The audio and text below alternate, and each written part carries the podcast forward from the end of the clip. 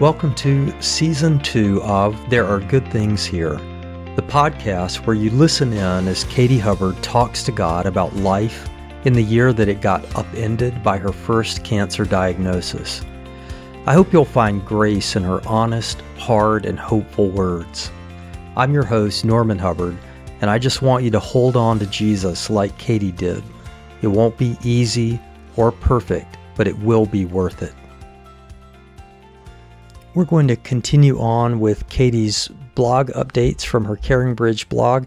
She was not journaling uh, in her private journal much during this er, these early rounds of chemo. Instead, she was sort of chronicling chemotherapy uh, as a first-time cancer patient and sharing most of her uh, thoughts online with those who cared to read them. And so I'm going to continue on with May 11th, 2009, where Katie writes day three into my second chemo treatment, and so far, this round has started better than the last one. I've made a few adjustments on my anti nausea meds, which seems to be helping. Also, it helps this time around to know what to expect. I use that term loosely, as I don't feel like I am just sitting around waiting for the hammer to fall.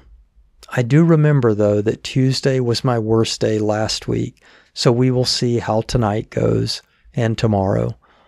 Today is my last day on my three day steroid, and coming off that makes me get very jittery, or made me get very jittery last time. I've also added nighttime Benadryl to help with allergies and sleep. So far, I have not had any more insomnia issues, thank the Lord. I also want to thank you all for praying for my kids last week. I observed that the Lord gave each of them a special gift. Some little things like Kayla scoring her first ever goal in soccer, Rachel got to pray at chapel at school, and Tom won a couple of awards and honors. It's been neat to point out to them the Lord's grace on them during this hard time. I feel that these special graces are in direct answer to prayers on their behalf. Thank you. It has also been helpful for me going into the second round of chemo with a better understanding of how this would affect the kids. It has helped me to respond to them and to talk to each of them beforehand. I feel your prayers strongly. Thank you for praying for courage for me and for me not to fear. Norman and I know that your prayers are holding us up let me pause here and say this too, because I know that some of you who are listening to this are people who, like me, sometimes wonder uh, what do our prayers accomplish? Uh, and again, I say that there are some who are like me. Katie was not like us. I cannot say that she was always confident that all of her prayers were heard or answered in the way she prayed them. She never actually thought that but she was someone who, at least as far as I can tell, believed that God was listening when she prayed, that God saw her and that He would answer. His answer wouldn't always be yes in the way that she was asking, but she was continually praying. And I'll just pass this on to those who are reading this or listening in on this podcast and maybe like me, where you sometimes wonder, do my prayers matter? I heard someone uh, say this in a class that I was in recently that um, uh, when I, and some of you may have heard this quote in various forms. I have no idea where the source of it is, but uh, when I pray, it seems like more coincidences happen. Uh, and I found that kind of humorous and also somewhat helpful that if you pray and stay attentive to what's going on in your world, I think what you'll find is that coincidences seem to happen a little more often, meaning God is sovereignly working in your life in answer to those prayers. But for many of us who are just so maybe uh, intensely rational and can't explain how prayer operates, uh, I wonder if part of our issue is not prayerlessness. Uh, maybe that's part of the problem we do not have because we do not ask, as James says. It could be selfishness. Again, as James in the Bible says, when we ask, we do so with selfish motives. We just want, you know, our life to be better. But I wonder if some of it too is just inattentiveness. Like you look back at what Katie just said, you have been praying and I have been praying, and there were these little gifts that God gave to our children. Kayla sc- scoring her first goal in soccer, Rachel praying at chapel, Tom winning a couple of awards and honors.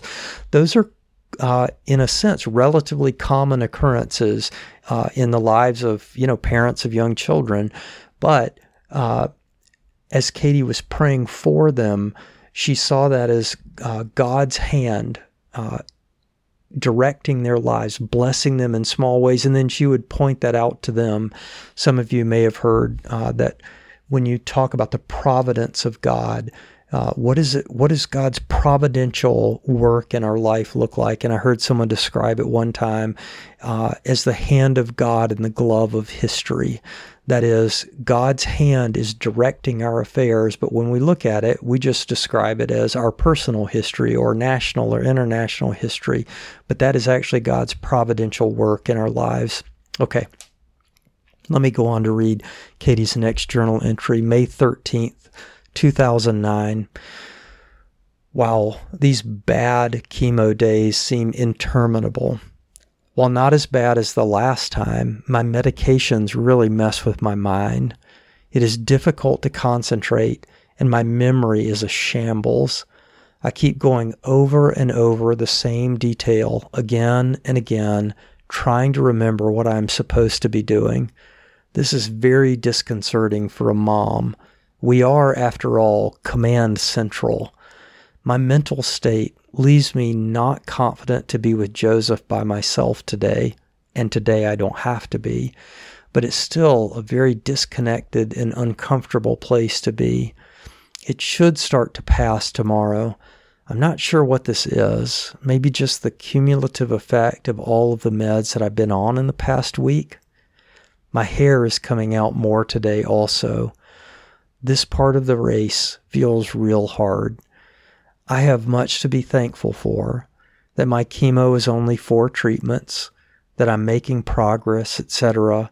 And I'm trying to find the balance between focusing on what I have to be grateful for and also acknowledging what is difficult. May 16th, 2009. Today, I had Norman shave my head. It was a big step, and I'm glad I made it. Yesterday, my hair was coming out to a degree that I would describe as obnoxious. Every time I looked down, I was covered in hair. Last night, when I went to bed, the Lord brought to mind 2 Timothy 1 7. For the Lord has not given us a spirit of fear, but of power, love, and sound mind. I have been very afraid to lose my hair. I felt the Lord reminding me through this verse that my fear did not come from him, but from Satan. This is, verse is a perfect complement to Joshua 1 9. Be strong and of good courage. Do not be afraid, nor be dismayed, for the Lord your God is with you wherever you go. I think the Lord is telling me not to fear. Anyway, I feel like I have received my train ticket last night that today was the day to go ahead and shave it off. It was not an easy thing to do at all. It was very hard, actually. But now that it's over, I'm very glad to have crossed that bridge. I feel more relieved than anything else. Let me pause here and say Katie just used a Katieism. Um, I feel like I received my train ticket last night. My kids uh, who are living at home know this now. Uh, because we're reading Corrie ten Boom's biography called The Hiding Place.